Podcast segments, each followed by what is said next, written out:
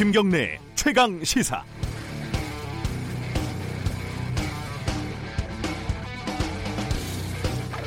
버닝썬을 둘러싼 여러 의혹에 대한 경찰 수사는 절박한 구석이 있습니다. 경찰의 유착 의혹이 핵심인데 경찰이 경찰을 과연 제대로 수사할 수 있을지 의심스럽지만 검경 수사권 조정이 논란인 상황에서 경찰이 이 수사마저 제대로 하지 못한다면 큰 위기에 빠질 것도 뻔한 일입니다. 민감용 경찰청장이 국회에서 김학의 동영상과 관련해서 과거 검찰의 수사에 문제가 있었다는 취지의 발언을 한 것도 검경 수사권과 관련된 절박한 상황 때문일 겁니다. 반면 대검 과거사 진상조사단의 활동기한 연장을 놓고 검찰 쪽의 기류가 부정적이라는 뉴스가 많습니다. 김학의 성접대 의혹, 장자연 리스트, 용산 참사 등이 조사가 남은 사건들입니다. 하나같이 검찰에게는 민감한 사안들입니다. 문제는 법무부에서 진상조사단의 조사를 그만하라고 하면 뾰족한 방법이 없다는 점입니다. 살기 위해서 수사를 해야 하는 경찰, 민감하면 민감하니까 덮어버릴 수 있는 검찰. 한국 사회에서 검찰이 왜 무소비, 무소불위의 권력이라고 불리는지, 검찰 개혁이 왜 시급한지 제대로 보여주는 대목입니다. 3월 18일 월요일 김경래 최강 시사 시작합니다. 주요 뉴스 브리핑부터 가겠습니다. 오늘도 고발 뉴스 민동기 기자 나와 있습니다. 안녕하세요. 안녕하십니까. 버닝썬 관련 소식부터 가보죠. 경찰이 가수 정준영 씨에 대해서 이르면 오늘 구속영장을 신청을 할 것 같습니다. 네. 성관계 불법 촬영 및 유포 혐의인데요. 아, 경찰은 정준영 씨의 카카오톡 대화를 복원을 하면서 배우 네. 차태현 씨와 코미디언 김준호 씨의 김준호 씨의 불법 해외 원정 도박 의혹 정황을 포착을 했는데요. 이들은 KBS 1박 2일 출연진 단체 대화방에서 수백만 원대 내기 골프를 쳤다고 언급을 했습니다. 두 사람은 의혹이 제기된 이후에 프로그램에서 하차하겠다는 입장을 밝혔고요. 네. 경찰은 불법 해외 원전 도박 수사에도 착수를 했습니다. 그리고 클럽 버닝썬과의 유착 혐의로 서울 강남경찰서 소속 경찰관을 경찰이 현직 경찰관으로는 처음으로 입건을 했는데요. 지난해 이, 이 경찰관은 지난해 7월 버닝썬에 미성년자 고객이 출입을 해서 고액의 술을 마셨다는 신고 사건을 담당을 했는데 버닝썬을 청소년 보호법 위반으로 입건하지 않고 무마해줬다는 그런 의혹을 받고 있습니다. 뭐 경찰 유착 의혹 중에는 좀 어, 직급이 낮은 경찰이 그렇습니다. 해당되는 거죠. 네. 자, 이 사건이 어디까지 갈지 그게 어, 궁금합니다.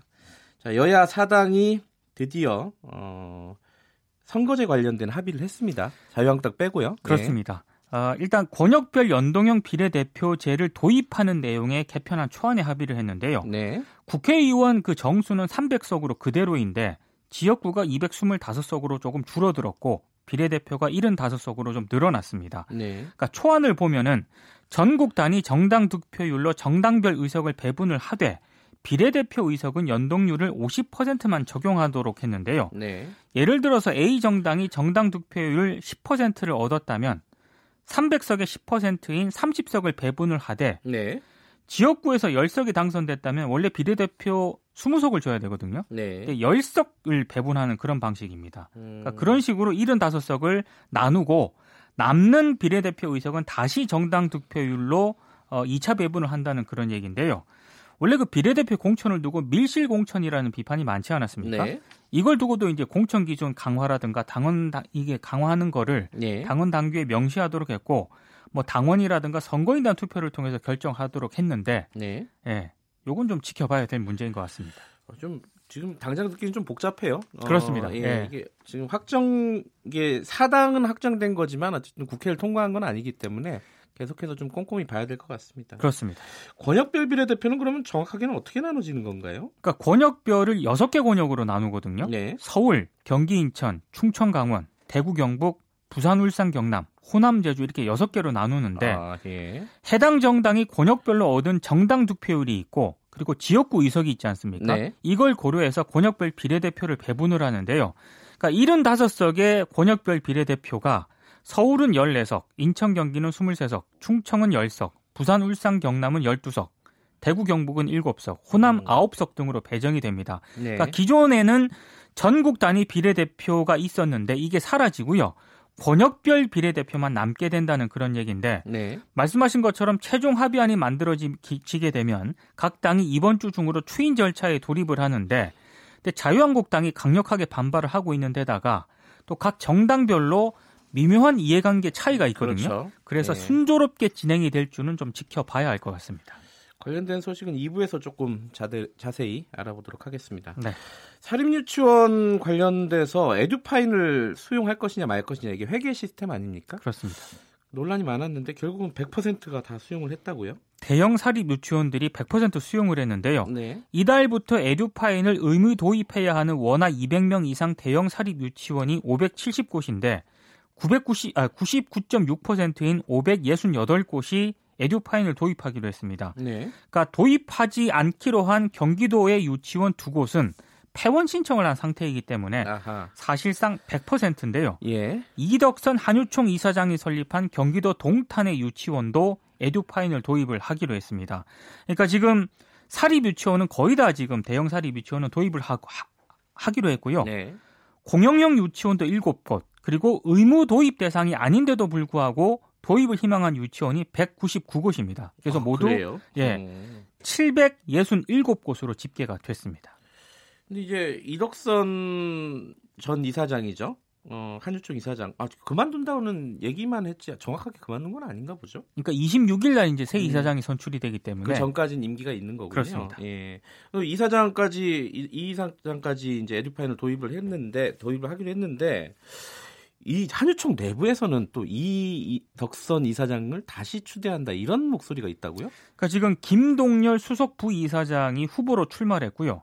그리고 다른 후보도 출마를 했는데 네. 어, 김동열 후보가 다른 후보에게 우리가 동반 사퇴하고 이덕선 이사장을 이사장으로 재추대하자고 제안을 했습니다. 아하. 그러니까 지금 한유총 차기 이사장 선거에 김동열 후보와 오영란 후보가 출마를 했는데 네. 26일 날 총회를 열어서 신임 이사장을 선출을 할 예정이거든요. 네. 근데 지금 둘이 동반 사퇴를 해서 예, 이덕선 이사장을 재추지하다고 지금 제안을 했다고 합니다. 예. 근데 두 사람 이미 과연 후보로서 적절하냐 이런 논란도 제기가 되고 있는데요. 네. 김동열 후보 같은 경우에는 회계 집행 부적석, 부적정, 그리고 음. 적립급 운영 부적정 등 총 4건의 주의 조치와 함께 이번에 시정 명령을 받은 것으로 확인이 됐고요. 네. 또 다른 후보인 오영남 후보 같은 경우에는 운영 중인 유치원이 유치원 공시 정보를 보니까 원아가 한 명으로 표시가 되어 있습니다. 네. 그래서 이게 과연 후보로서 좀 자격이 있느냐 이런 논란도 제기가 되고 있습니다. 이 한유총 가입된 유치원 원장분들 있잖아요. 그렇습니다. 이분들 참잘 생각을 해봐야 될 것 같아요. 우리 자신들을 대표할 수 있는 조직이 어떤 조직인가. 네. 자, 북미 관계 소식 좀 하나 알아볼까요? 아, 북한이 미국과의 비핵화 협상 중단 그리고 핵 미사일 실험 재개 가능성을 시사를 했는데요. 청와대가 2차 북미 정상회담 결렬 직후에 한 기자회견 내용을 사실상 되풀이한 것이다. 이런 네. 입장을 내놓았습니다. 그리고 김정은 위원장이 이와 관련한 행동 계획을 직접 발표하지는 않을 것이라고 전망을 했는데요. 청와대 고위 관계자가 어제 기자들에게 밝힌 내용입니다. 초기에 외신 보도가 잘못돼서 국내 언론에서도 김정은 위원장의 성명이 곧 나올 것처럼 보도가 되고 있지만 네. 이 그런 북한의 그 기자회견에서 그런 이야기는 없었다라고 지적을 했고요. 네. 기자회견에 참석했던 AP통신의 보도에도 성명 발표 얘기는 없었다고 합니다. 그런데 낮게는 보고 있지만 김정은 위원장이 입장 발표할 가능성도 여전히 한쪽에서는 제기가 되고 있거든요. 네. 그래서 이거는 상황을 좀 지켜봐야 될 것 같고요. 네. 그리고 청와대 쪽에서는 전부 아니면 전무 전략 이거는 제고할 필요가 있다라는 입장도 내놓았는데 미국과 북한 사이에서 중재안을 통해서 좀 대화에 동력을 불어넣겠다는 그런 의지를 밝힌 것으로 보입니다. 네, 마지막으로 하나만 더 알아보죠. 낙태 관련된 소식이 들어와 있네요. 낙태한 여성을 형사처벌하는 것은 위헌이다라는 의견서를 국가인권위원회가 헌법재판소에 제출을 했는데요. 예. 아, 민주주의 국가가 개인에게 임신을 강제할 수 없는 것처럼 스스로의 판단에 따른 임신 중단을 결정할 권리도 보장해야 한다는 그런 취지입니다. 네. 낙태죄가 낙태 예방과 억제 효과를 있다고 보기 어렵다는 입장도 밝혔습니다. 낙태 관련된 어떤 그 대법원이나 헌법재판소 판결들이 예정이 돼 있기 때문에 조만간 나옵니다. 예.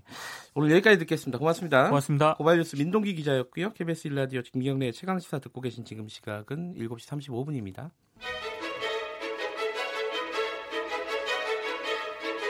우리 사회의 다양한 현안을 공정하고 깊이 있게 다룹니다. KBS 일라디오 김경래의 최강 시사.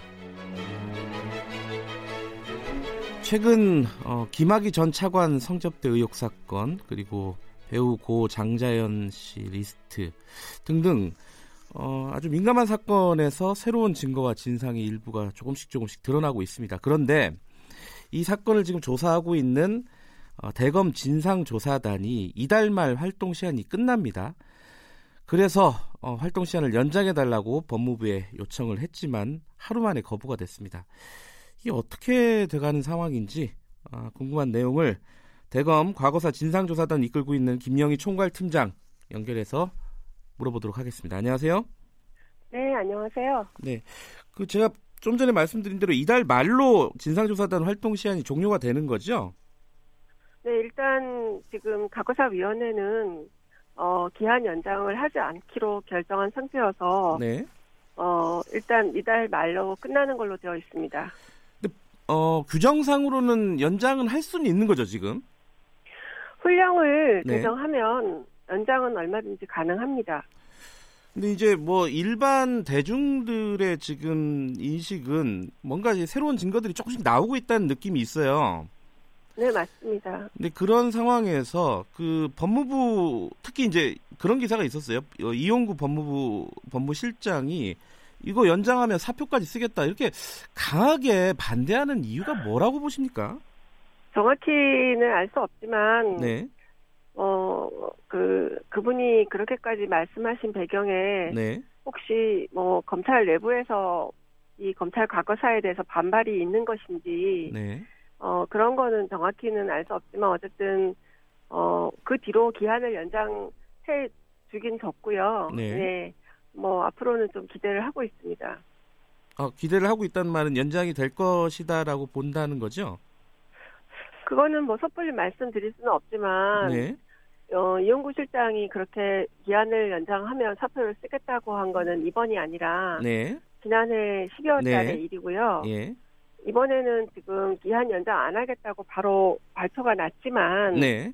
어, 그 뒤에 윤조 씨가 또 새로운 사실을 조사단에 와서 어, 알려줬고. 장자연 씨 관련 어, 사건이요? 예. 네, 그렇습니다. 장자연 씨 사건에서 네. 지금 국민적 관심을 받고 있는, 네. 어, 중요한 증인 중에 한 명인데요. 네. 예, 그리고 또 김학의 사건도, 어, 또 새로 드러나는 부분들이 있고 해서, 네. 특히 그 청와대 국민청원이, 어, 60만 명이 넘어섰기 때문에, 네. 그런 국민적 요구를 무시할 수 없는 상태이다. 이렇게 네. 보고 있습니다. 그리고 그, 대중들이 조금 헷갈리는 부분이 있습니다. 왜 이렇게 연장을 계속 해야 되는 건지, 왜 애초에 기한 설정이 잘못된 것인지, 도대체 뭐가 문제인지 약간만 좀 정리 좀 해주실 수 있으신가요? 네, 대검 과거사 진상 조사단과 네. 법무부 법무부 과거사 위원회는 어, 법무부 훈령 또 그리고 대검찰청 훈령에 의해서 어, 운영되고 있는 조직인데 네. 처음에 기한을 너무 짧게 잡았던 것 같습니다. 음. 처음에 6개월로 잡았거든요. 네. 근데 6개월 자체로 어, 이 많은 또 방대한 양의 사건들을 다 할 수가 없다는 게 처음에 사실 예상이 되었는데, 네. 어, 6개월로 시작한 것 자체가 좀 문제였고, 네. 그 뒤로 연장하는 과정에서도, 어, 3개월씩 연장하는 그런 음. 방식이 굉장히 좀 빠듯한 운영이었다. 네. 그렇게 생각하고 있습니다. 어, 지금 그럼 요번에 연장이 되면 한 몇 개월 연장이 되는 것이고 그럼 그렇게 되면은 또 어떤 만족스러운 조사 결과가 나올 수 있는 것인지 뭐 어떻게 생각하시나요? 사건마다 다른데요. 네. 지금 일단 연장 요구가 나오고 있는 것은 어, 과거사 사건 중에서도 네. 용산 참사 사건 네. 네, 이 부분은 사실 외부 단원들, 즉 변호사 교수들이 요구하고 있는 부분이고요. 네. 그 사실은 이분들이 굉장히 뒤늦게 합류를 했습니다. 왜냐하면 음. 그 전에 계시던 외부 단원들이 어 그 외압으로 인해서 네. 도저히 어, 할 수 없다 네. 이렇게 하고 나간 상태였기 때문에 굉장히 뒤늦게 합류를 했고 네. 그리고 또 어, 지금 문제가 되고 있는 김학의 사건의 네. 경우에도 원래 맡았던 팀이 사건을 네. 그 못하게 됐고 새로운 팀이 맡았습니다. 네. 예, 그리고 그 이두 가지 사건은 그러니까 시간이 절대적으로 부족하기 네. 때문에 네. 사실 뭐 제가 보기엔 3개월 연장한다고 해도 어좀 음. 부족할 수 있다고 생각하고 네. 장재현 사건의 경우에는 이 두 사건에 비해서는 시간이 많았습니다. 네. 어 그러나 어 여전히 아직도 좀 덜 해명된 부분들이 있기 때문에 네. 만약에 추가로 시간이 더 주어진다면 어, 당연히 더 좋은 결과를 낼 수 있다. 네. 어, 그래서 시간을 더 주셨으면 좋겠다고 요청을 했지만 과거사위원회가 그 요청을 받아들이지 않았던 것입니다. 예. 그 김학의 전 차관 사건 같은 경우에는요. 최근 들어가지고 새로운 어떤 사실관계들이 굉장히 많이 나왔습니다. 예컨대 경찰청장이 직접 이런 얘기를 했죠. 어, 육안으로 분명히 식별이 가능했다 김학의 전 차관이 근데 검찰이 사실 수사를 잘못했다 이런 거잖아요 덮었다 이런 얘기를 네. 국회에서 했단 말이죠. 네. 그리고 뭐 예컨대 박관천 전 경정 같은 경우에는 최순실 씨 관련된 내용도 얘기를 했고요. 네. 지금 이렇게 계속 새로운 얘기들이 나오는 상황에서 어, 조사를 그만 멈춘다는 거는 바깥에서 보기에도 좀 납득할 수가 없는 부분이 있어요. 안에서는 어떻게 판단하고 계신가요? 당연히 그 저희가 뭐 조사한 내용에 대해서는 말씀드릴 수 없지만 네. 어 굉장히 열심히 하고 있고 어 새로운 사실들이 또 보도된 건 아니지만 많이 조사를 하고 있기 때문에 네. 어 지금 만약에 기한이 이대로 끝난다면 그야말로 하다가 만 상태가 되고 네. 그 많은 불법과 의혹들이 묻힐 수도 있는 네. 그런 상황이어서 어, 당초 검찰 과거사의 출범 취지에 전혀 맞지 않는 네. 잘못된 일이 된다고 생각하고 있습니다. 특히요, 예, 어떤 보도들을 통해서 보면은, 어, 예를 들어서 뭐, 그, 당시에 이제 법무부 쪽 그 관료들 말고도 뭐 군 장성들도 이런 성접대에 연루가 돼 있다. 이런 보도들이 나오고 있지 않습니까? 이렇게 보면은 사실 애초에 조사단에서 생각했던 것보다 지금 사건의 규모가 커지는 거 아니에요? 사실? 아, 그 내용을 확인해 줄 수는 없지만 그런 보도가 있었던 거는 사실이고 네. 일단 그 사실 지금 하시는 말씀은 네. 맞다고 생각합니다. 네. 네. 그러니까 뭐 당초 생각했던 거 이상으로 네. 규모가 클 수 있고 어, 그 관련해서 조사할 내용도 네. 어, 많다 이렇게 네. 보고 있습니다. 예. 네. 근데 그 김학의 전 차관이 소환에 불응을 하지 않았습니까? 결국은? 네, 그렇습니다. 예, 이게 애초에 조사단에서 할 수 있는 일의 한계가 좀 보이는 거 아니냐 이렇게 보는 쪽도 있어요. 어떻게 보세요? 그분 지적도 태당합니다. 왜냐하면 네. 저희는 수사단이 아니라요. 네. 조사단입니다. 네. 예를 들어서 여기 파견되어 있는 검사도 검사의 지위가 아니라 네. 수사를 하, 는게 아니라 조사를 합니다. 네. 그, 그 제일 중요한 거는 어, 강제 수사권이 없기 때문에 네. 예를 들어서 수사 같으면 소환에 불응하면 어, 여러 가지 뭐 그, 그 영장을 청구할 수도 있고 네. 아니면 이런 조치들이 전혀 안 되고 또 하나는 뭐 압수수색 이런 것도 저희는 할 수가 없고 네. 그래서 조사 대상자들 중에는 그런 한계를 생각하고 네. 협조에 응하지 않는 부분이 분명히 있다 이렇게 생각하고 있습니다. 그렇다면요. 이번에 어쨌든 뭐 만약에 어, 몇 개월 연장이 된다 하더라도 조사가 완벽하게 이루어질 수는 없을 것이고요. 현실적인 제약 때문에. 그럼 네. 김학의 전 차관 사건 같은 경우는 어, 검찰이 재수사를 해야 된다 이렇게 보시는 건가요? 어, 그 부분도 최근 뭐 정치권에서 일부 얘기가 네. 나오고 있는 걸 봤는데요. 네. 조사단이 할 수 있는 부분이 분명히 있지만 네. 그러나 어, 또 일정한 부분은 소환이라든지 네. 또 추가로 조사해야 될 내용과 관련해서는 네. 어, 사실은 강제 수사권이 필요한 부분이 분명히 있어서 네. 어, 일정한 시점에서는 저희는 조사단 기한 연장을 요구합니다. 그러나 네. 일정한 시점에서는 수사로 전환될 필요성도 분명히 있다라는 생각을 하고 있습니다. 네. 그 장자연 저의 예, 예. 아 죄송합니다. 이건 저의 개인적인 의견입니다. 아 예예 예. 변호사님 개인적인 의견으로 네, 받아들이고요. 네, 네. 그 장자연 씨 리스트 사건도 간단하게 좀 여쭤볼게요. 네. 어 최근에 좀 논란이 되고 있는 게 법무부 과거사 위원이요. 네. 이 관련된 조사에서 삼성전자 이무재 전 고문 관련해서요. 어, 내용을 전기입니다. 네네. 네. 예, 네, 삼성전기 고문 네. 관련해 가지고 관련 내용을 삭제하자고 조사단에 요청한 사실 이런 게 보도가 됐어요. 네. 이게 어떤 차원에서 그런 요청이 온 거예요?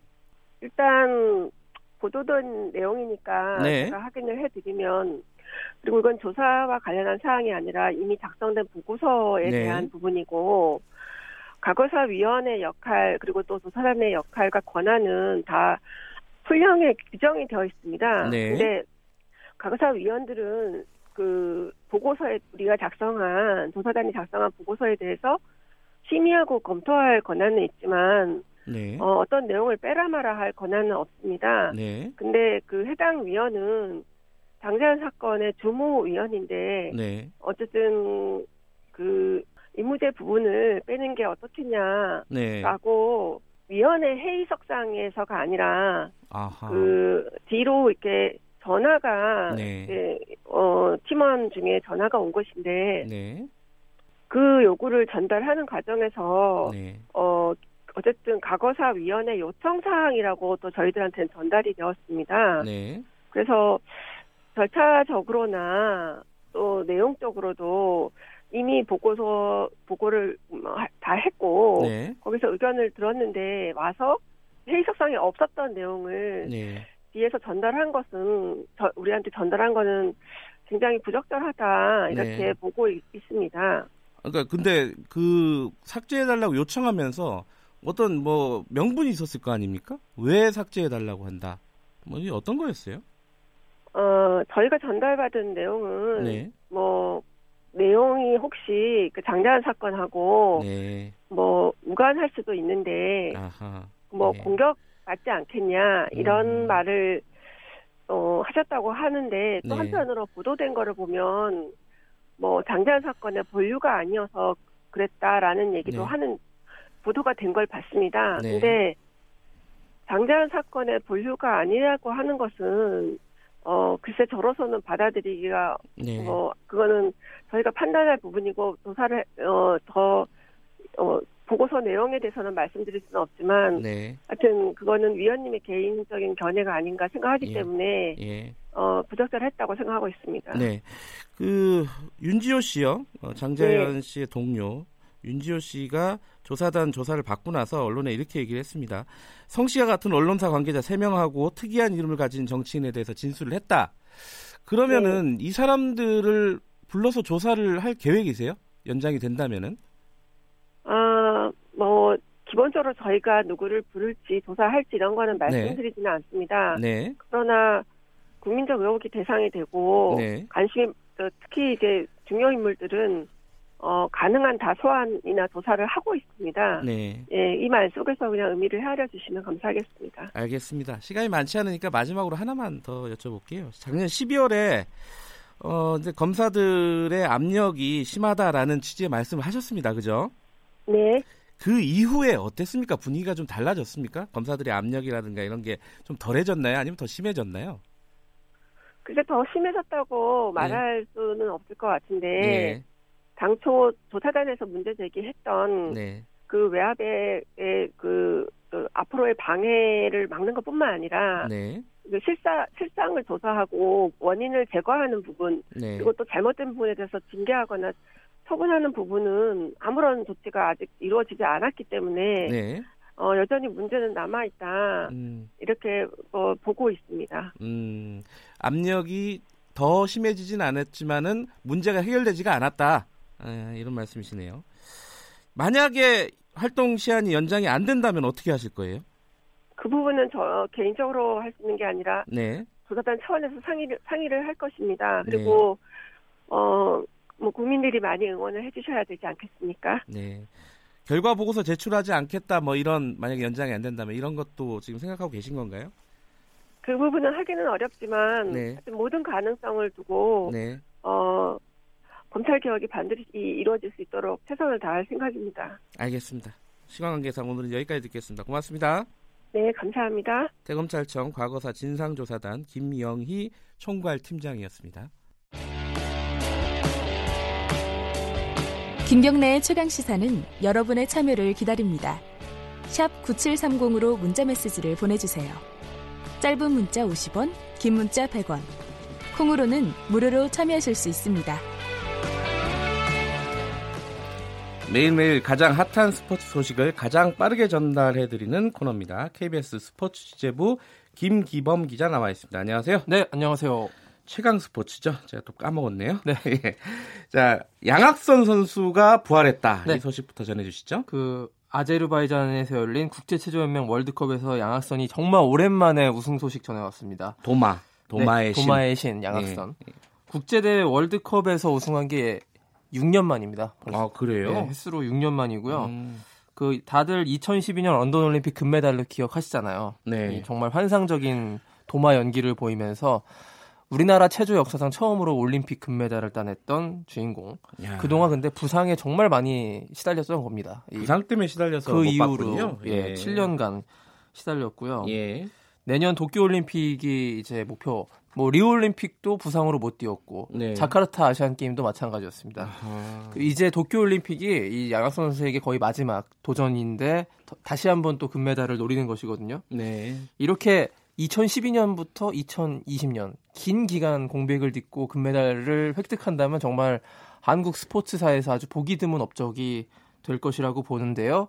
양학선 선수라면 가능할 것도 같습니다. 왜냐하면 양학 선수 갖고 있는 기술 자체가 워낙에 독보적인 세계 최강이기 때문에 자신의 기술을 충분히 발휘만 한다면 또 한 번 금메달을 목에 걸 수 있거든요. 네. 자기의 이름을 딴 양원이라는 그 공중에서 세 바퀴를 도는 양학선이 특허를 낸 기술이 있는데 이걸 다른 선수들은 흉내를 낼 수조차 없습니다. 아, 그렇기 그래요? 때문에 이 음. 최고 난도의 기술을 자기 것을 이 잘 발휘만 하면 부상만 없다면 다시 한번 올림픽 금메달을 어, 획득할 수도 있고요. 그러니까 6, 7년이 지났는데도 아직도 이걸 흉내를 워낙에, 못 내는 거군요. 워낙에 완성도 높은 야, 기술이기 때문입니다. 예. 또한 가지 주목할 만한 점은요.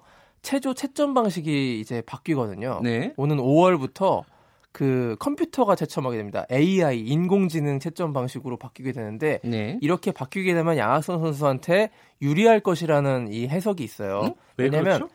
이 컴퓨터가 채점하다 보니까 네. 그 양학선 선수의 기술이 굉장히 좀 그 점프 회전을 할 때 직선적입니다. 아. 그래서 그 뭐랄까 감점 요인이 굉장히 없는 음. 기술로 알려져 있기 때문에 인간이 채점하는 것보다 기계가 채점, 그 예. 컴퓨터가 하면은 점수를 더 받을 것이다라고 그 국내 체조계는 전망하고 있어서 네. 이 부상만 없다면 양하선 선수의 그 활, 활약 소식을 예. 다시 한번 전해드릴 수 있을 것 같습니다. 프로야구 소식도 하나 알아보죠. 이용규 선수가 네. 어, 주말에 조금 시끄러웠다. 뭐 어떤 내용입니까? 그러니까 이번 주말에 이제 프로야구 개막하잖아요. 네. 좀 시끄러운 소식이 하나 지난 주말을 좀 달궜는데요. 네. 한화의 베테랑 외야수인 이용규 선수가 네. 그 원래는 이제 1번 타자, 2번 타자, 테이블 세터라고 하죠. 네. 이런 선수로 활약을 해왔는데 이제 올 시즌 한화와 FA 계약을 하고 잔류를 결정을 했는데 돌연 이용규 선수가 시즌 개막을 코앞에 두고 트레이드를 요청한 겁니다. 트레이드 다른 구단으로 보내달라. 여기서 예. 더 이상 못 뛰겠다. 그 이유가 그 한용덕 한화 감독이 이제 이용규 선수를 올 시즌에 9번 타자로 기용한다는 이 방침을 내렸어요. 거기에 대한 이제 불만을 품고 이용규 선수가 트레이드 요청한 것인데요. 음흠. 시즌 개막 직전에 트레이드 요청하는 거는 뭐 관례상 굉장히 어긋나는 일은 물론이고요. 예. 그렇기 때문에 한화 구단 자체에서 강경 대응했습니다. 그 육성군으로 가라. 육성군 행을 지시했는데요. 육성군은 뭐예요? 그 선수 육성하는 1군도 아. 아니고 2군도 아니고 3군에 해당되는 아하. 가장 아래 단위의 예. 그 팀인데 여기로 내려보낸 거예요. 그러다 보니까 음. 굉장히 갈등이 첨예화되고 있습니다. 예. 그러니까 아직 뚜렷한 해결책은 한화 구단이나 이용규 선수나 양보를 서로 안 하고 있는 그런 상황인데요. 네. 이 사태가 왜 나왔느냐? 크게 보면은 이제 한화의 그 한용덕 감독이 세대 교체 의지가 굉장히 강합니다. 그 음. 기존의 한화 베테랑 선수들을 네. 좀 이제 주전에서 제외시키는 그런 큰 움직임을 보였는데 이미 배영수 선수라든지 심수창, 권혁 같은 베테랑 선수들이 구단과의 갈등 끝에 다른 팀으로 이제 나갔거든요. 네. 이번에는 이용규 차례라는 이 해석이 나오고 있는 예. 이런 상황입니다. 근데 한용덕 감독이요. 지난해 한화를 정규리그 2위까지 올리고 그 11년 만에 가을 야구로 데려간 그런 감독이기 때문에 이 감독의 권한도 무시할 수 없는 거예요. 그렇기 때문에 이 베테랑 선수들과 음. 하나 한양덕 감독의 어떤 갈등, 어떤 매듭을 짓게 될지 좀 궁금해집니다. 예. 그 2022년 카타르 월드컵에서 네. 48개국 출전으로 확대하겠다. 그러니까 지금까지 32개국이었다는 그렇죠. 거죠. 예. 48개국 되면 하면 되는 거잖아요. 근데 왜 문제가 이제 되는 3년밖에 거죠? 안 남았잖아요. 원래 이 48개국 아. 확대라는 것이 다음 월드컵 정도부터 볼 줄 알았는데 당장 2022년 카타르 월드컵부터 48개국 알겠습니다. 확대하자는 그런 안이 나와서 논란이 많이 일고 있네요. 최종 결정이 안 된 거죠? 네, 6월에 결정됩니다. 예. 오늘 여기까지 듣겠습니다. 고맙습니다. 고맙습니다. KBS 스포츠 취재부 김기범 기자였고요. 김경래 최강기사 1부는 여기까지 하겠습니다. 2부에서는요 어, 선거제 관련된 내용 좀 자세히 알아보겠습니다. 김경래 최강시사 뉴스 듣고 잠시 후에 돌아오겠습니다.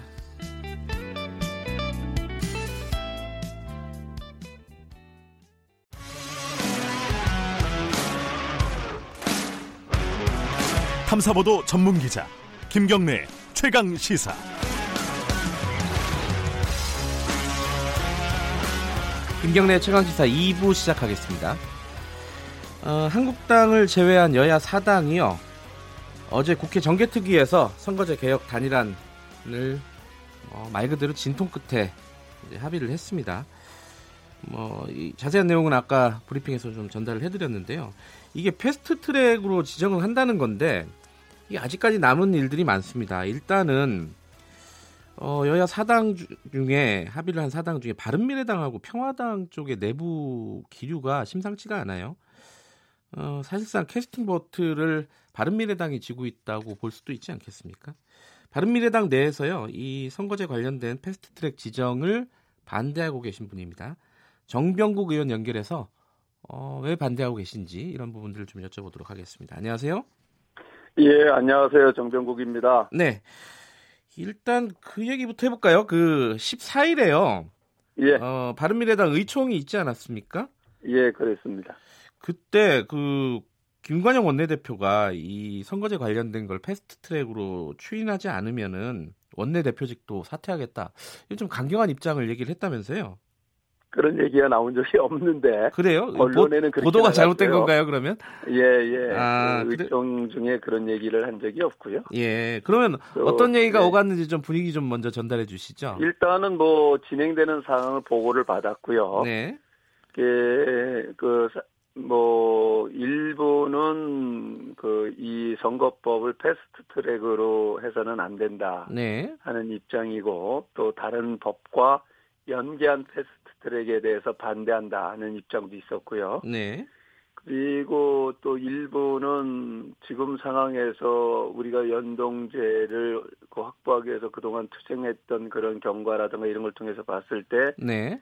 그 지금 상황에서 최소한 이거라도 받아야 되는 것 아니냐 하는 네. 입장을 견지한 사람들도 있고 그렇습니다. 네. 일단 뭐 어, 정 의원님 생각부터 좀 여쭤봐야 되겠네요. 그 여야가 예. 지금 합의를 했지 않습니까? 일단 기본적으로는 그죠? 예. 의원 정수 300석 유지. 뭐 정계 특위에서 합의한 거죠. 예, 정계 특위에서요. 예, 예. 어, 기호, 의원 정수는 300석으로 유지하고 비례대표는 75석으로 예. 늘리고요. 그 연동률을 뭐 좀 복잡한 얘기지만 어쨌든 50%로 음. 연동률을 적용한다. 그리고 예. 권역별 비례대표로 간다. 연동형을요. 네. 요 정도 합의를 했는데 정계 특위에서 어, 정 의원님 생각은 어떠십니까? 요, 여기에 대한 의견을 좀 여쭤보면. 지금 우리가 연동형 비례대표제로 가자라고 주장하는 입장은 네. 네. 지금 표의 등가성에 문제가 있다. 지금 현재의 제도로서는 네. 비례성, 대표성을 반영을 제대로 못하고 있다 네. 하는 것 아니겠어? 이것을 그 시정을 하자 네. 하는 게 이제 연동형 비례대표제로 가자고 하는 건데 지금 현재 서로 당들의 입장이 유불리를 놓고 따지다 보니까 네. 이런 원칙적인 접근을 하는 게 아니라 그야말로 자기 입장에서만 주장을 하는 거예요. 네. 그러다 보니 이 그 우리가 얘기하는 순수한 비례 그저 연동형 비례제가 왜곡되고 있고 네. 이 자체 합의됐다는 안이 그 말은 연동형 비례대표제를 얘기를 했지만은 그 반쪽짜리다 네. 누더기 법안이 되고 말았다. 저는 이렇게 봐요. 네. 따라서 이런 법안을 가지고 여타 다른 법과 여당이 하고자 하는 그런 법과 연계를 해가지고 네. 그 패스트 트랙으로 하겠다 하는 것은 있을 수 없는 얘기다. 음. 예, 저는 그렇게 봅니다. 아 그러면요. 지금 말씀하신 게 반쪽짜리 지금 합의 아니다라고 말씀하시지 예. 않습니까? 예. 그러면 이거보다 연동형이나 이런 부분들을 더 강화해야 된다 합의안을 그, 렇게 말씀하시는 건가요?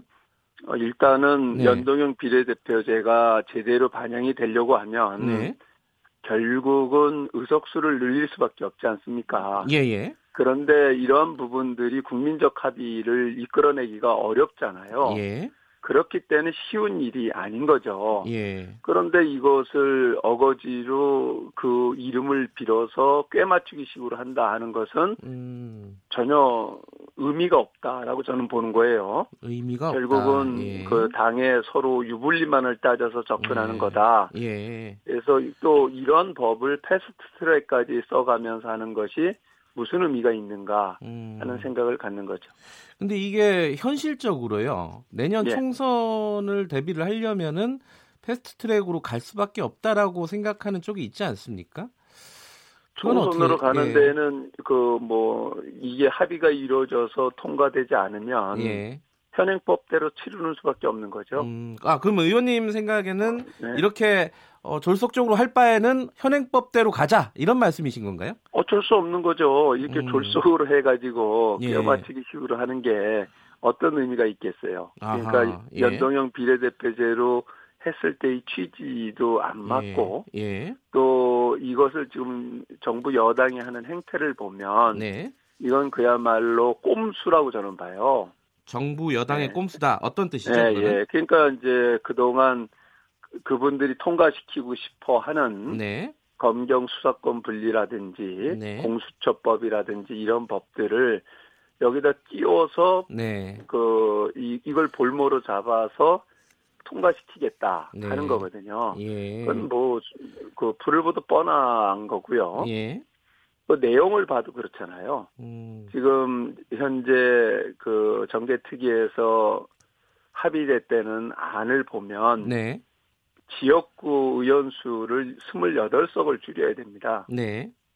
지역구 내 지역구가 없어지는데 네. 거기에 동의할 의원이 어디 있겠어요? 예. 한두 석을 줄이는 것도 쉽지 않은데 네. 무려 28석을 줄입니다. 음. 이거는 정개특위에서 합의가 돼서 패스트 트랙을 태운다 하더라도 네. 그 시점에 가서 표결할 때는 이건 부결될 수밖에 없는 거예요. 아하. 네, 그런데 그걸 불을 보듯이 뻔한데 그 안을 가지고 지금 다른 여타 법안과 같이 패스트 트랙을 태우겠다라고 하는 것은 네. 꼼수일 수밖에 없는 거죠.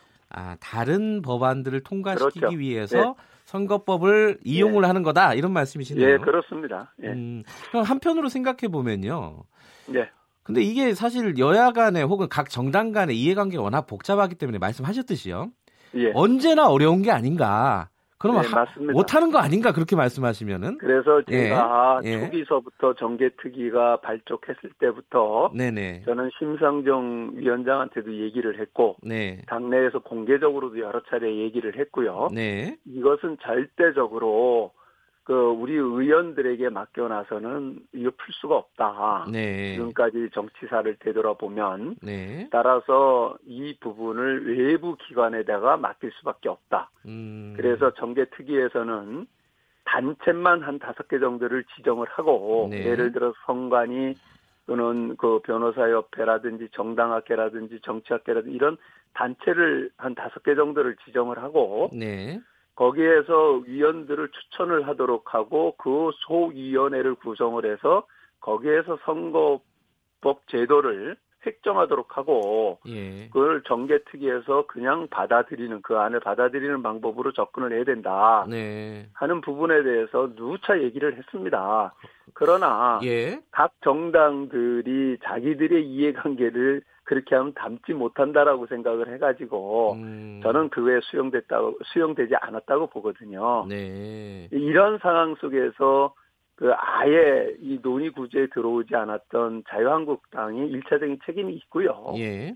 이렇게 그 fast track으로 몰고 가지 않으면 안 되게끔 이게 결국은 자유한국당이 네. 빌미를 준 거예요. 음. 이렇게 되게끔 그러나 그럼에도 불구하고 이게 예. 그 fast track으로 가서 될 수 있는 법이 아니다라고 하는 거예요. 예. 결과론적으로는. 예. 네. 그 예전에 그 중앙선관위에서 제안을 한 안이 있지 않겠습니까? 그죠? 그 안도 예. 결국은 받아들여지지 않았잖아요. 이제 그때 그 예. 제안된 안은 중앙선거 선거관리위원회의 안일 뿐이지 네. 그 부분을 갖고 논의해 보거나 국민적 네. 합의를 본 적이 없어요. 예. 그렇기 때문에 제가 얘기하는 것은 정계특위가 만들어졌고 네. 이걸 우리가 이런 문제점이 있으니까 개선하자라고 한다고 하면 네. 객관적 기구에다가 충분히 논의 구조를 만들어 주자는 거였었고요. 예. 공론화를 하게 되면 공청회도 할 거고 방송 토론도 할 거고 예. 국민적 합의가 이루어진 안에 대해서는 그냥 국회에서 받아야죠. 네. 그렇게 해가지고 처리하는 수밖에 없다 하는 게 제 생각이었던 겁니다. 알겠습니다. 그 어, 정부 여당은 지금 뭐 꼼수를 부리고 있는 거다. 다른 법안을 통과시키기 위해서. 저는 뭐 지금 예. 현재 진행되는 상황을 보면 그리고 그 내용을 예. 보면 통과될 수 없는 법안을 가지고 일단 fast track에 태우면 그냥 그걸로 끝나는 거잖아요. 예. 예. fast track이라고 하는 게 해당 상임위원회에서 3분의 2 이상의 동의를 받아야 되는 건데 네. 그 절차만 통과가 되면은 그 다음에 전체 회의에서는 과반수 이상 참석, 과반수 이상 찬성으로 끝나는 거거든요. 네.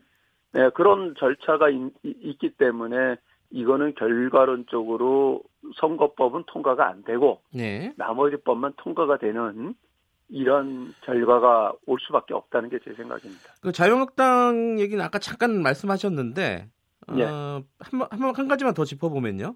비례대표를 예. 없애는 안을 역제안을 했어요. 자유한국당에서. 그러기도 네. 하고 패스트트랙으로 가면은 의원직 총사퇴하겠다. 지금 이런 얘기를 하고 있지 않습니까? 이런 부분들에 대해서는 어떻게 생각하십니까?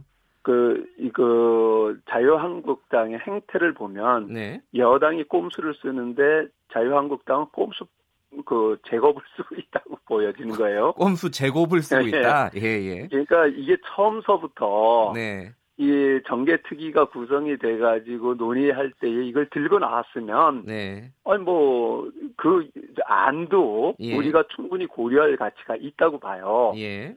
그런데 계속 그 논의구조에 들어오지 않다가 예. 막판에 가서 패스트 트랙을 한다라고 하니까 예. 내놓으니 그 아니에요. 예. 그러니까 그거는 어떤 의지가 있어서 내는 것도 아니고 예. 저는 만약에 이렇다라고 하면 역제안을 하고 싶어요. 어떤 거요? 그 270명으로 줄이고 네. 그걸 대선거구제로 해가지고 비례성, 대표성을 다 담보할 수 있게끔 하자. 예. 그 받을 수 있느냐는 거예요. 아하, 예. 네, 270명으로 지역구만으로 예. 비례대표를 없애고 의원 수도 줄이고 예. 이것을 대선거구제로 해가지고 하게 되면 비례성 대표성도 다 담보가 되고 네. 그 지금 그 문제를 그, 그 동안에 이제 지금 소선거구제로 가는 거에 대해서 여러 가지 문제점들이 있다. 네. 지역 지자체가 이루어지고 있는 상황 속에서 네. 이런 부분들도 우리가 극복을 하고 한다라고 하면 대선거구제로 갈 수 있냐? 예. 받을 수 있냐? 역제안을 하고 싶어요. 알겠습니다. 그 네. 그럼 아까 당연히 말씀하셨듯이 그 고, 공, 수 처 고위공직자 비리수사처 예. 설치법 이런 것들은 정 의원님 입장에서는 지금 반대하고 있는 거다 이렇게 받아들이면 되겠나요? 예, 그, 예. 그, 그 저기 저 일단은 네. 그거는 충분히 지금 논의되어 있지도 않고 네. 그런 법들을 fast track으로 그 꼭 태워야 되느냐 하는 부분이에요. 예. 예, 그래서 이제 그 정부 여당이 선거구제 개편에 대해서 순수한 의지가 있다라고 하면 예. 그건 별개로 처리를 하고 알겠습니다. 선거법만 패스트 트랙을 하겠다라고 하면 네. 그뭐 지금 저 의원 정수를 늘릴 수 없는 상황 속에서 요만큼이라도 진전을 보자. 네. 라는 의지라고 한다면 저는 뭐 그것도 뭐 그 진정성이 이해가 된다고 봐요. 아하, 그러나 지금 예. 다른 법을 그냥 같이 태우겠다라고 하는 것은 예. 그두 개의 법을 이 핑계로 해서 통과시키겠다고 하는 꼼수밖에 아니다. 저는 그렇게 볼 수밖에 없습니다. 굳이 여쭤보면은 예. 어, 다른 법안을 패스트트랙에 얻는 게 더 큰 문제다라고 보시는 거네요. 예, 일단은 네. 그안 되는 걸 뻔히 알면서 네. 하는 거죠. 그런 지금 음... 현재. 네. 그러면 이게 약간 허무한데 뭐냐면은 예. 양쪽 다 비판을 하신 거잖아요. 예. 더불어민주당도 비판을 하시고 이 예. 자유한국당 비판을 하셨는데 그러면 요번엔 진짜 안 되는 건가? 선거법 개혁이라는 게 개선이라는 게 저는 지금이라도 네. 진정으로 정부 여당도 다른 법과 연계하려고 하지 말고 네. 그 자유한국당도 밖에서 저러지 말고 네. 이 논의 구조에 들어와서 진지하게 네. 논의해야 된다고 봐요. 그래서 지금이라도 그 우리 스스로가 그 우리 이해관계 때문에 못한다라고 하면 네. 정말 진정으로 선거법을 개, 정하겠다라고 하는 의지가 있다라고 하면 네. 제가 말씀드린 대로 그런 방식으로 외부 기관에다가 네. 그 위탁을 시키는 게 맞다. 그러면 음. 지금이라도 그거는 얼마 시간이 있어요? 2, 3개월 여유가 있거든요. 한 음. 2개월 정도는. 시간이 있다. 그러면요. 그렇게 아주 처, 처리할 수가 있기 때문에 예. 저는 그 의지의 문제이지 그 진정성의 문제이지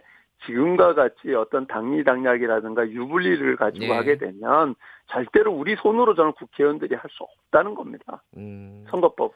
알겠습니다. 일단 여기까지 예. 듣겠습니다. 그 심상정 의원이 저번에 한번 정개특위 위원장이 인터뷰를 했는데 예. 아마 정 의원님 말씀을 들으면은 어, 좀 당황해하실 것 같다는 생각도 좀 들어요. 뭐 상당히 전뭐 예. 개별적으로 개별적으로도 토, 얘기를 많이 했고요. 예. 이런 얘기를 알겠습니다. 뭐 저는 예. 뭐이 진정성을 가지고 좀 접근을 했으면 좋겠어요. 예, 알겠습니다. 모든 의원들이 오늘 예. 정 의원님 의견 여기까지 듣겠습니다. 고맙습니다. 예, 감사합니다. 바른미래당 정병국 의원님이었습니다.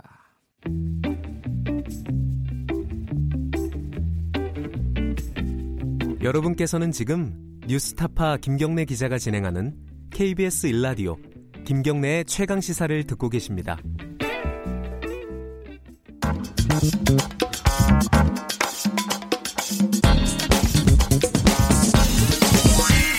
뉴스의 재발견. 뉴스 속 숨어있는 이면을 뒤집어보고 되짚어보는 뉴스의 재발견. 의제와 전략그룹 더모아 윤태곤 정치분석실장 나와 계십니다. 안녕하세요. 네, 안녕하세요. 오늘은 여당 얘기를 좀 해봐야겠어요. 네. 청와대 등등등. 자, 문재인 대통령이 외국에 갔다가 토요일 날 토요일 날 맞죠? 예, 토요일 저녁에 귀국하셨죠. 예. 당연히 뭐 여러 가지 기사들 중에 뭐 국내 해결할 문제가 산적해 있다. 이런 기사들 많이 보던 기사들이 네, 이게 뭐 있어요. 뭐 어떻게 보면 이게 클리셰적인 기사죠. 네. 근데 지금 진짜 그래요. 사실 이번 순방 동안 문 대통령이 여러 가지로 고민이 많았을 겁니다.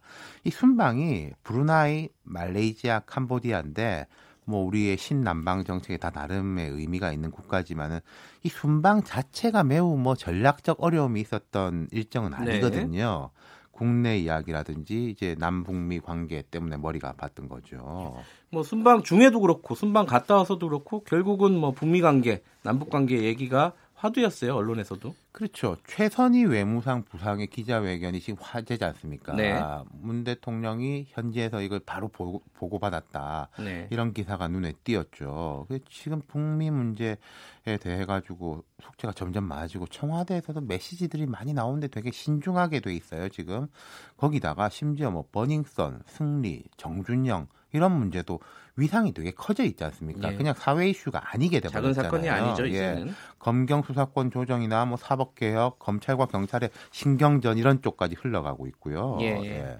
이 와중에 어, 지지율은 떨어지고 있습니다. 그죠? 그러니까 아침에 포털을 통해서 뉴스 보신 분들이나 이제 신문 일찍 보신 네. 분들은 이제 보셨겠지만은 많이 떨어지고 있어요. 네. 지난주에 우리가 한국당 지지율 올라간 이야기 했지 않습니까? 그, 아, 그랬네요. 네. 네. 그 뒤집으면은 여권의 지지율 떨어지는 거예요. 네. 청와대는 이른바 dead cross를 다시 만났고 이게 네. 긍정 부정 지지율이 이제 부정이 긍정보다 넘어선 거. 예. 민주당은 뭐 한국당하고 격차가 계속 좁아지고 있고요. 예. 네. 지금 dead cross라 그러면 이제 이게 그 긍정과 부정이 교차하는 지점을 그렇죠. 말씀하시는 예. 거잖아요. 이게 작년 말쯤에 있었잖아요. 예.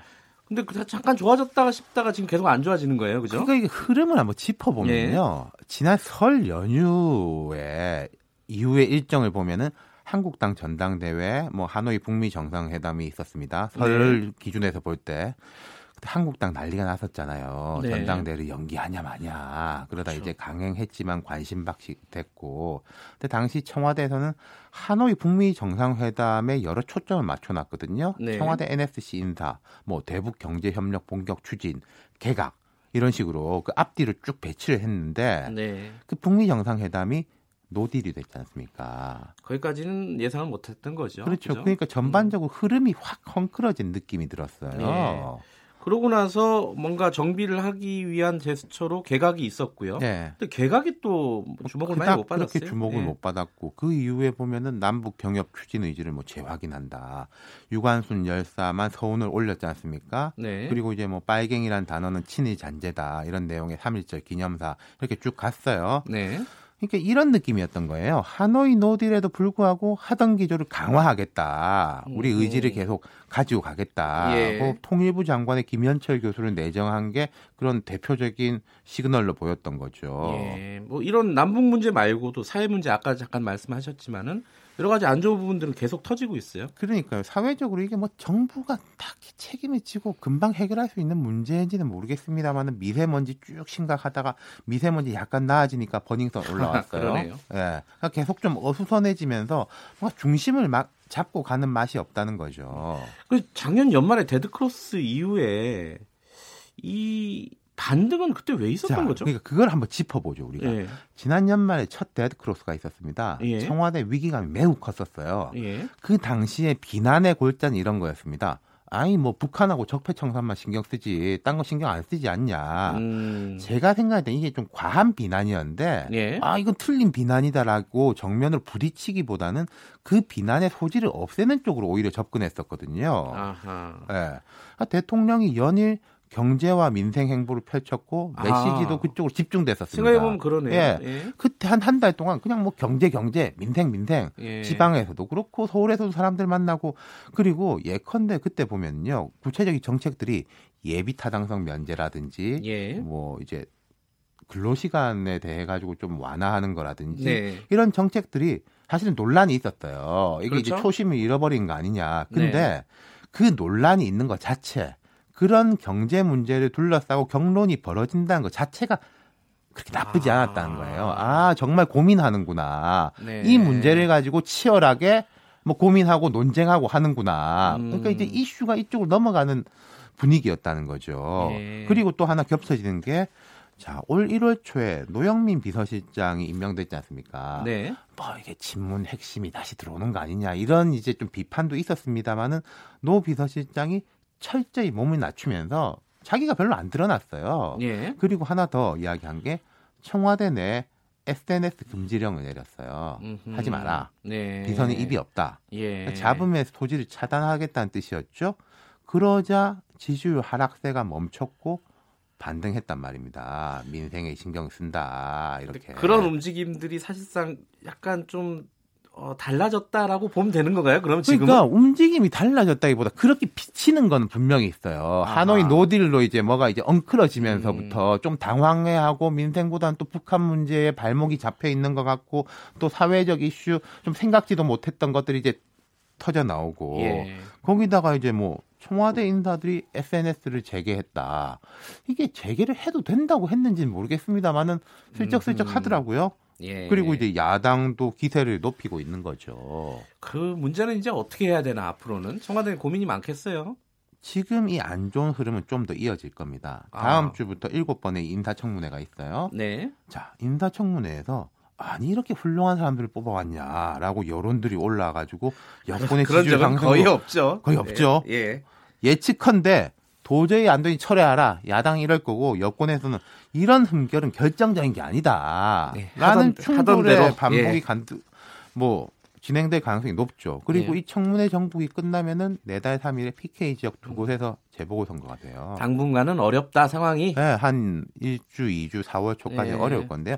어쩔 수 없습니다. 내리는 비는 맞고 가야 되는 거고요. 예. 문제는 비가 내리는 동안 아 비 그치면은 우리가 뭐 새 옷으로 갈아입고 어떻게 다음 비 올 때를 준비할 것인가 아하. 그 계획을 세우는 거예요. 예. 그래야지 비가 그친 이후에 재정비를 할 수 있고 네. 반등을 시키는 거거든요.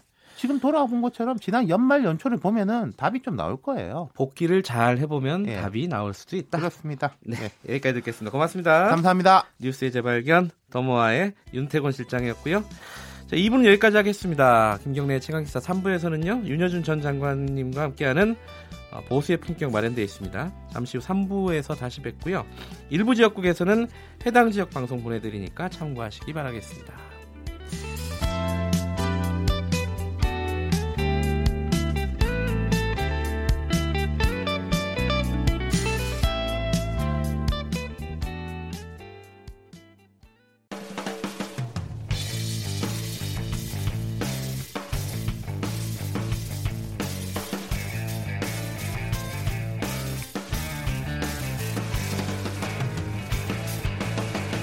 김경래의 최강 시사. 호명하시는 학생의 부모님께서는 나오셔서 영정을 받아주시기 바랍니다. 고 김영경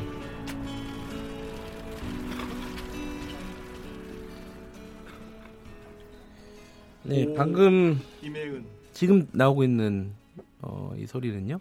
어제 어, 광화문 4.16 광장에서 음, 치러졌던 이한식이었습니다. 이한식이라는 게 영정이나 이런 것들을 다른 곳으로 옮기는 거죠. 어, 오늘 세월호 분향소가 어, 철거가 된다고 하고요. 그 자리에 다른 어떤 새로운 게 마련이 된다고 합니다. 어제 현장을 현장에서 어, 취재를 한 KBS 김우광 PD와 함께 관련 얘기 나눠보도록 하겠습니다. 안녕하세요. 안녕하세요.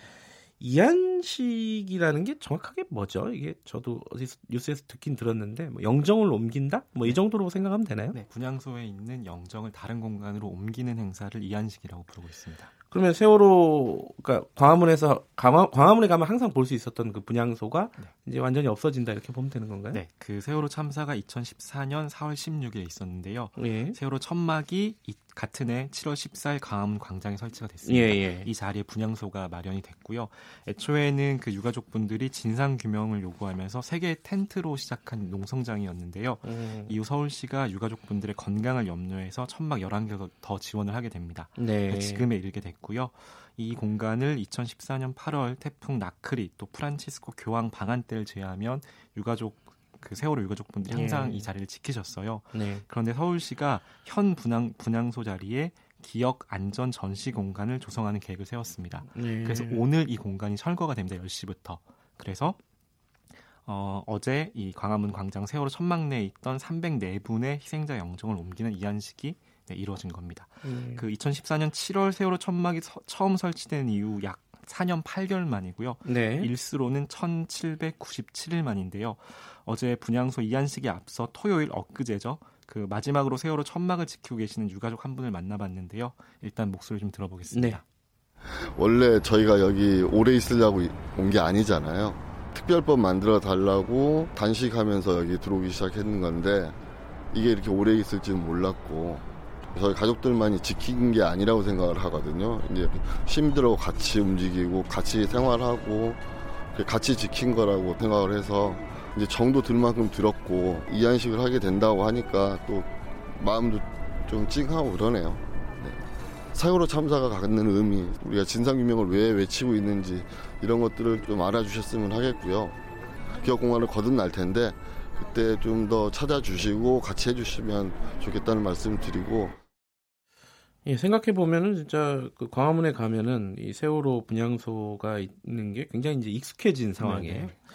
어제 이한식은 어떻게 진행이 됐나요? 네, 이한식은 희생자들을 기리는 묵념으로 시작이 됐고요. 네. 불교, 천주교, 기독교 순으로 진행된 종교 의식이 있었습니다. 또 유가족들이 희생자들을 떠나보내는 진혼식 등으로 진행이 됐습니다. 네. 불교에서는 명진 스님이 참석하셨고요. 기독교에선 홍요한 목사, 천주교에서는 서영섭 신부가 나와서 종교 의식을 이행했는데요. 네. 새 종교인의 목소리 이어서 들어보시겠습니다. 별로 빛나던 아이들은 촛불이 되어 어두움은 빛을 이길 수 없음을 거짓은 참을 이길 수 없음을 알려주었습니다. 촛불은 횃불이 되고 그 횃불은 우리가 나가야 될 길을 가르쳐주는 등대가 되었습니다. 세월의 아픔은 기억하는 일, 남겨진 우리들의 몫입니다.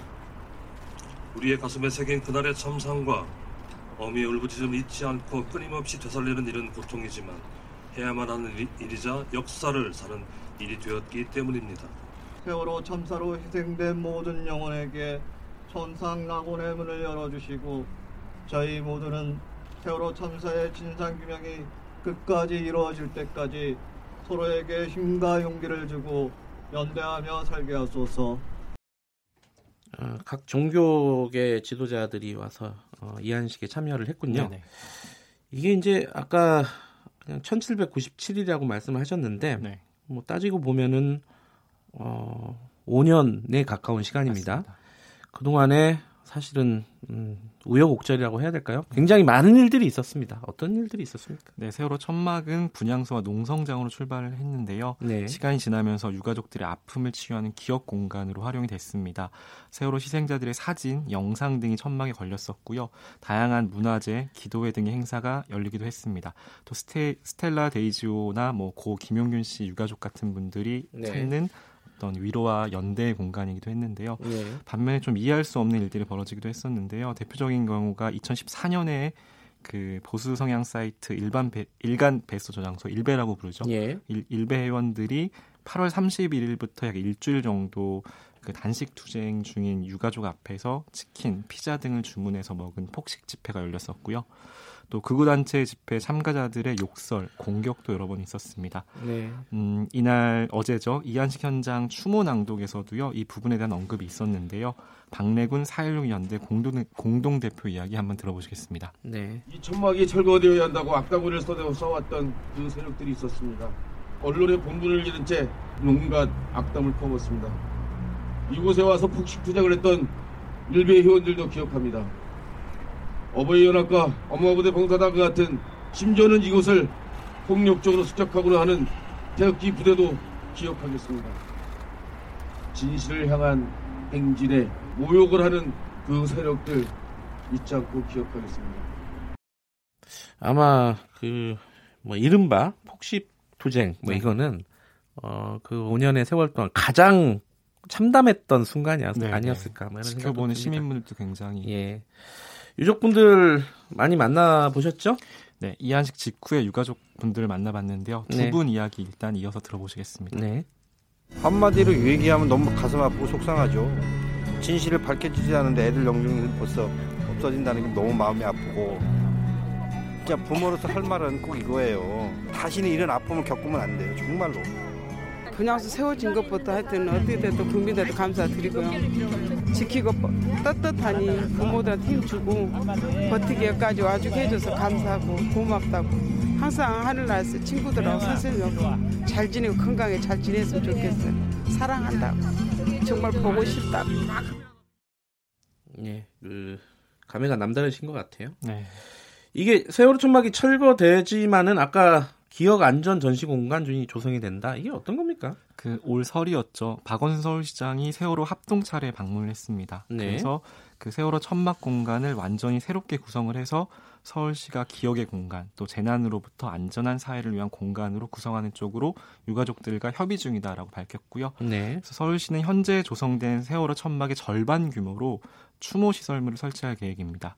세월호 참사 5주기를 맞이해서 다음 달 12일에 시민에게 공개할 예정이고요. 오늘 10시부터 철거에 들어갔고요. 이 기업 공간에는 세월호 참사를 추모하는 전시물들이 들어설 예정입니다.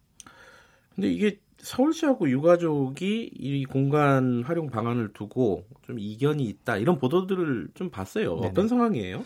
이 기업 공간의 상설화 여부가 쟁점 사항입니다. 네. 그 서울시가 내년이죠. 2020년 1월 달에요. 강화문 광장을 재구조하는 작업을 앞두고 있습니다. 네. 그래서 이 공간을 위해서 이 기업 공간을 철거해야 되는 임시 시설이라고 밝히고 있어요. 예. 그래서 실제로 이 공, 전시물들을 목조로 설치할 계획을 가지고 있는데요.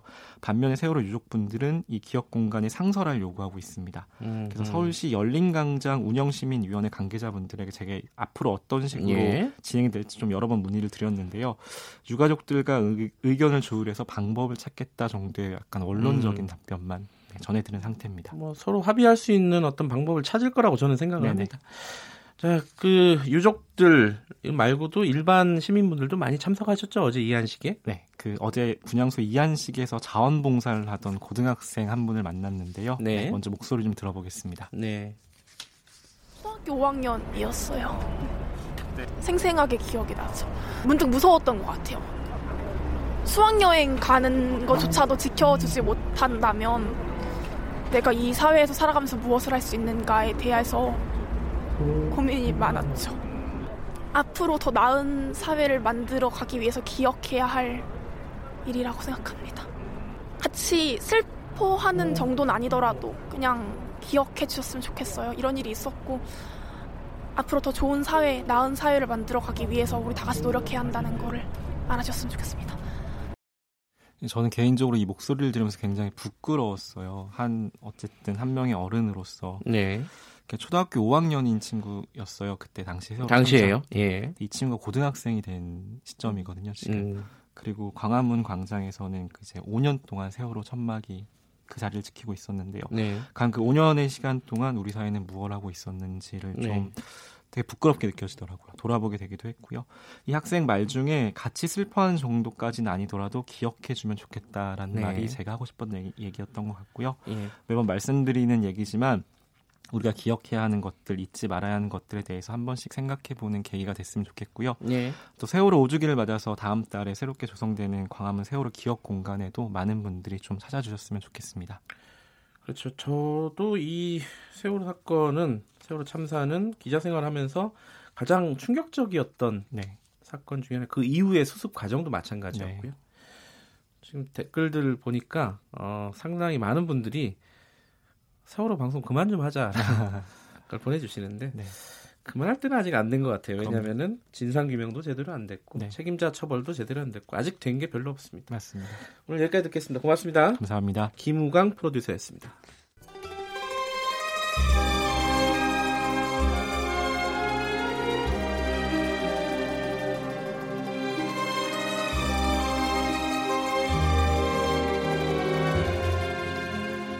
보수의 품격입니다. 진정한 보수의 가치와 품격은 무엇인지 어, 우리 사회의 뜨거운 현안을 보수의 시각으로 들여다보는 시간. 윤여준 전 장관님 나와 계십니다. 안녕하세요. 안녕하십니까. 아, 오늘은 어, 지난주에 있었던 교섭단체 대표 연설을 가지고 좀 얘기를 해볼까 합니다. 시끄러우니까 이 얘기 하시겠죠. 예, 이게 워낙 그 큰 폭풍이 있었고 지금도 뭐 계속되고 있습니다. 그죠? 근데 이게 폭풍이 일어날 일인지 저는 아직도 이해가 안 가요. 하나씩 지금 얘기를 해보죠. 뭐 가장 시끄러웠던 거는 사실 어, 나경원 자유한국당 원내대표의 네. 얘기인데 네. 그 중에 이제 이 김정은의 수석 대변인 네. 이야기를 듣지 않도록 해달라 문재인 대통령에게 네. 이런 얘기를 해가지고 여당이 이제 들고 일어났죠 사실 현장에서요.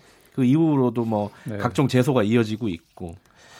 자, 그 윤 장관님은 어떻게 보셨습니까? 이, 일단 이 연설에 그... 대해서는. 아니, 그 이게 이런 게 있어요. 네. 그 대통령이 네. 음, 국가를 대표해서 해외를 순방하는 경우에는 네. 어, 대통령을 직접 공격하지 하는 것이 조, 정치 소위상 안 좋다. 하는 것 때문에 네. 과거에 여야 간의 극한 대결을 계속할 때도 이걸 지켰어요. 아, 그랬나요? 야당, 그러면 음. 야당이 대통령 해외 순방할 적에는 대통령을 직접 공격하는 걸 자제했습니다. 네. 예, 이게 하나의 관행으로 관행이고 전통처럼 내려왔는데 네. 예, 그렇게 보면 나경원 원내대표가 마침 문 대통령이 동남아 세 나라를 지금 음. 순방 중이었잖아요. 예. 그러니까 그 시점으로만 보면 적절하지 않았던 면이 있다는 거죠. 네. 그러나 그 표현만 보면 그걸 가지고 저렇게 여당이 과, 제가 보기엔 지나친 과민 반응인데 또한 연설문이 사전에 배포했잖아요. 그렇죠. 예, 그게 그런 내용이 있다는 걸 알고 있었던 것이고. 네. 그런데 그렇게까지 현장에서 뭐 의원들이 좀 뭐 소리 지르고 하는 것까지 항상 있는 일이지만, 네, 이게 지나치게 예, 반응한 거 아니냐. 네. 네. 그래서 마치 이걸 보면, 음, 이 의회 민주주의를 예. 예, 뭐 거부한다면 좀 지나친 말이지만 네. 예. 이민주 이회민주주의 운영하는 자세에 적합하지 않다. 네. 예. 아니 속된 말로 하면 국회라는 게 말로 싸우는 곳이잖아요. 네. 우리 국회는 근데 막 몸으로 싸워서 문제지. 예. 그럼 이 정도 발언이야 야당 대표가 예. 뭐할 수 있는 거잖아요. 네. 이거를 아 심지어 제가 정말 놀란 것은 네. 그 이해찬 저 대표요? 더불어민주당 대표가 네. 국가원수 모독죄라는 말을 하더라고요. 네. 제가 그걸 TV 뉴스에서 봤어요. 그걸 보는 순간 제가 너무 놀래가지고 음. 아 제가 옛날에 그 정치부 기자 시절에 네. 10월 그 유신이 있었잖아요. 네. 아 1970년대요? 네. 정치부 기자 때거든요. 예, 예, 그때 예. 유신이 났는데 그 이후에 제 기억으로 예. 이게 박정희 대통령 비판을 못하게 하려고 이, 만든 이 법이라고 이제 기억을 예. 해요. 그래서 그때 우리 젊은 기자들이 모여가지고 이거 말도 안 되는 걸 한다고 막 그 우리끼리 그렇게 네. 예, 예, 얘기했던 그런 기억도 나고 그래서 그때가 연상이 되는 거예요. 아니 음. 어떻게 해서 87년 민주화 이후에 30년이 지났어요. 그럼 우리 민주주의가 이제 좀 성숙할 때도 좀 됐는데. 네. 예. 어떻게 해서 더군다나 이해찬 원내대표는 뭐 김대중 대통령 시절에 오랫동안 민주화 운동을 한 분이고 네. 노무현 대통령 밑에서 국무총리를 지낸 분이고 예? 지금 촛불 정권의 여당 대표예요.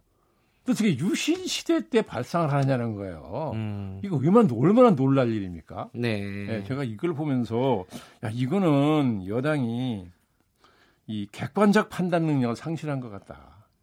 그러니까 발언은 발언이지만은 그 대응과 반응, 여당의 반응과 대응이 그렇죠. 그러니까 그 중에서도 어, 이해찬 대표는 예. 예.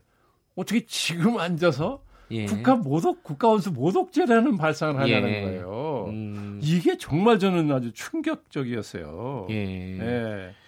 그, 그 덕분에 그 때문이라고 할 수도 있겠고요.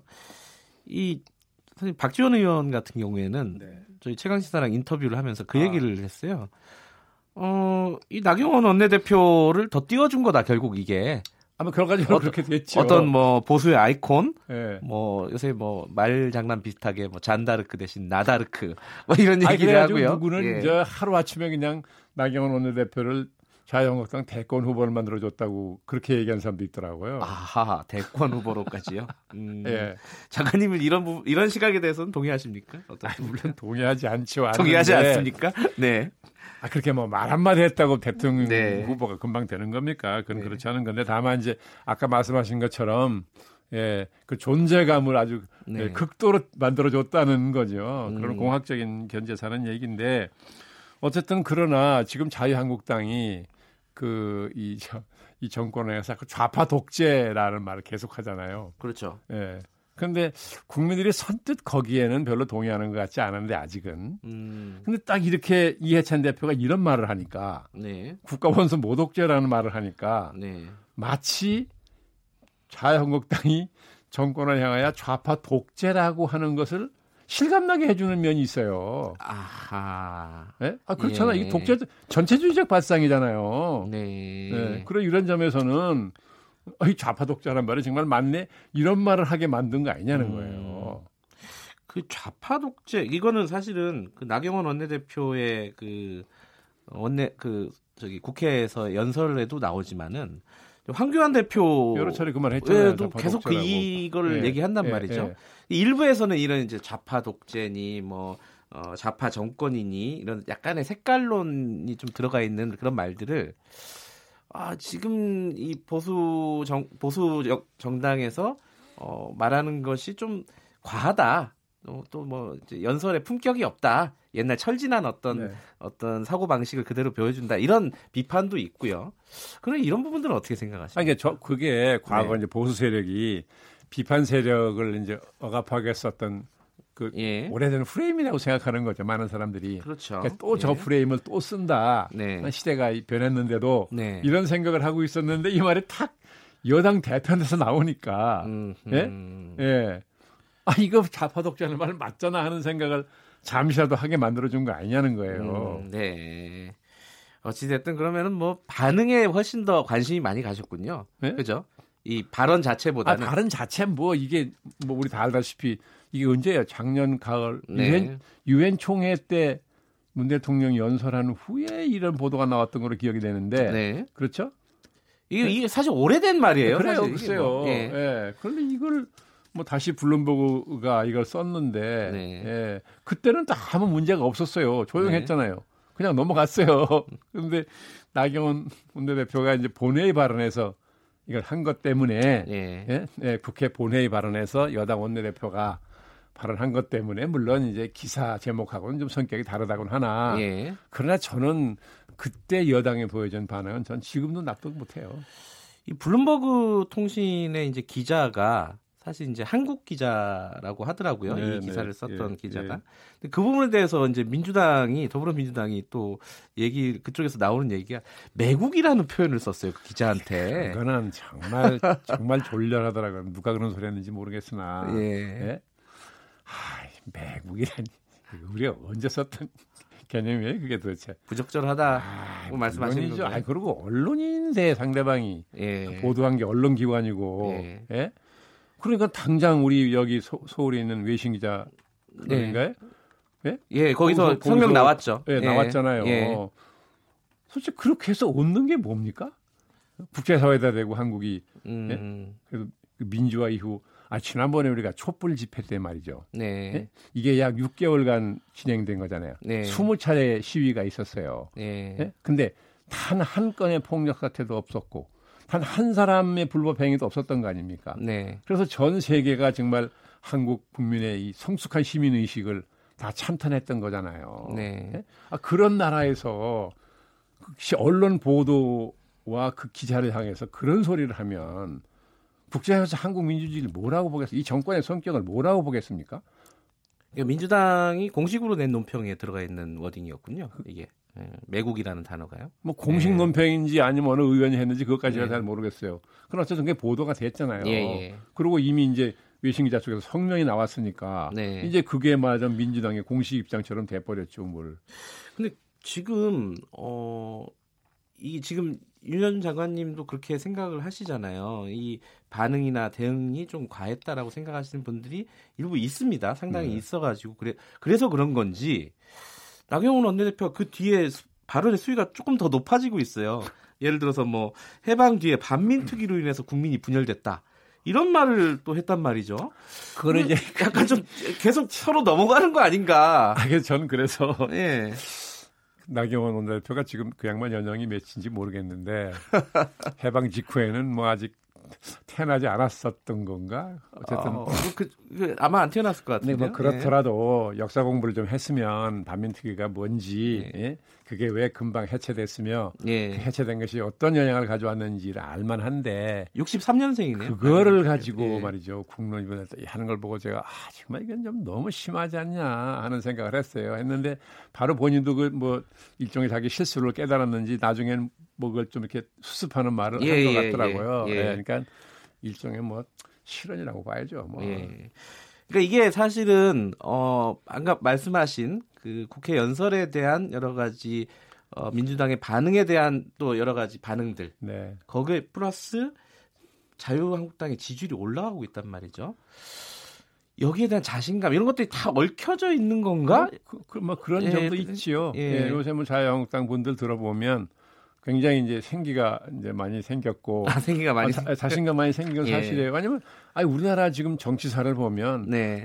다 상대방의 실수에 의존해서 예? 지지도를 유지한 경우가 무지하게 많아요. 네. 오늘 1년 후 이제 선거가 오잖아요. 네. 그 사실 민주당이 저 자, 자유한국당 얼마 전까지만 하더라도 굉장히 걱정을 많이 했었는데 네. 지금은 민심이 굉장히 많이 이제 돈 돌았다는 거 아니에요. 네. 특히 저 뭐 부울경이라고 그러는 부산, 울산, 경남 지역 민심이 네. 상당히 문재인 대통령한테 호의적이었다가 최근에 뭐 아주 바, 완전히 급격히 반대로 노래 네. 돌아섰다는 거죠. 예, 그래서 뭐 들리는 말로는 뭐 여당이 아주 비상이 걸려서 거기 가서 뭐 여러 가지 회의도 하고 뭐 그런다는 건데 그러면큼 민심이 나빠지고 그러니까 네. 과거 자유한국당의 텃밭이라고 생각했던 지역의 민심이 회복됐다고 생각을 하니까 자신감이 생겼을 거 아니겠어요. 예. 그 뒤에 어, 자유한국당하고 더불어민주당이 서로 간에 지도부를 윤리위에 제소를 했습니다. 이건 또 어떻게 봐야 됩니까 이게? 아, 그러니까 일단 자기들이 뱉어놓은 말이 있으니까 행위 행위가 뒤따라야 되니까 그랬겠죠. 근데 예. 그 국회 윤리에 가가지고 뭐가 제대로 뭐된게 있어요? 거의 없다고 뭐 없어요. 그러니까 그 하나만한 예. 걸한 건데 네. 한쪽이 그렇게 하니까 또 이쪽이 또또 또, 또 대응해가지고 또 뭐 그죠 이해찬 대표하고 다 그렇죠. 홍영권 예. 대표 또 뭐 했잖아요. 그러니까 이렇게 이렇게 장구 멍군하고 이제 시간 끌라 그지없이 되는 거겠죠. 그거야. 그뭐 음. 거기에 또 국민 관심 갖는 국민도 없을 거고요. 큰 의미 없다. 예. 이런 말씀 이게 예. 저는 뭐 나경원 대표가 꼭 이런 표현을 썼다는 걸 나무라는 건 아닌데 네. 지금 상황에서는 네. 딱 요때 그 국, 어, 국회 본회의 예. 원내대표 연설에서 이게 말하자면 남북 관계를 건드린 거잖아요. 그렇죠. 얼마나 조목조목 예? 논리적으로 비판할 게 많은데 음흠. 그런 걸 좀 건드려 줘야지 국민들도 머리를 끄덕거리면서 예? 예. 아 자유한국당 말이 맞다. 이 정부가 정말 잘못하네.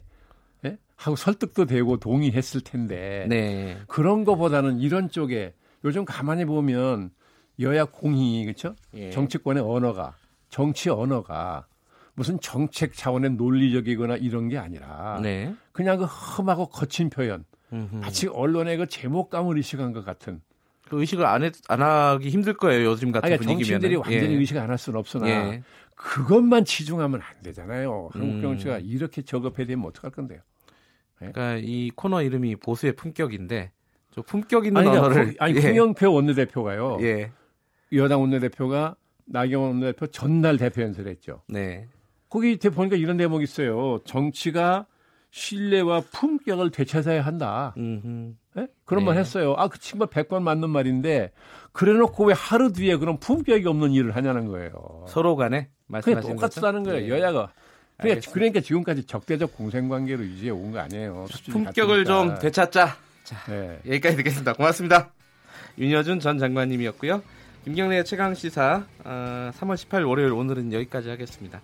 저는 뉴스타파 기자 김경래였고요. 내일 아침 음, 7시 25분 다시 돌아오겠습니다. 고맙습니다.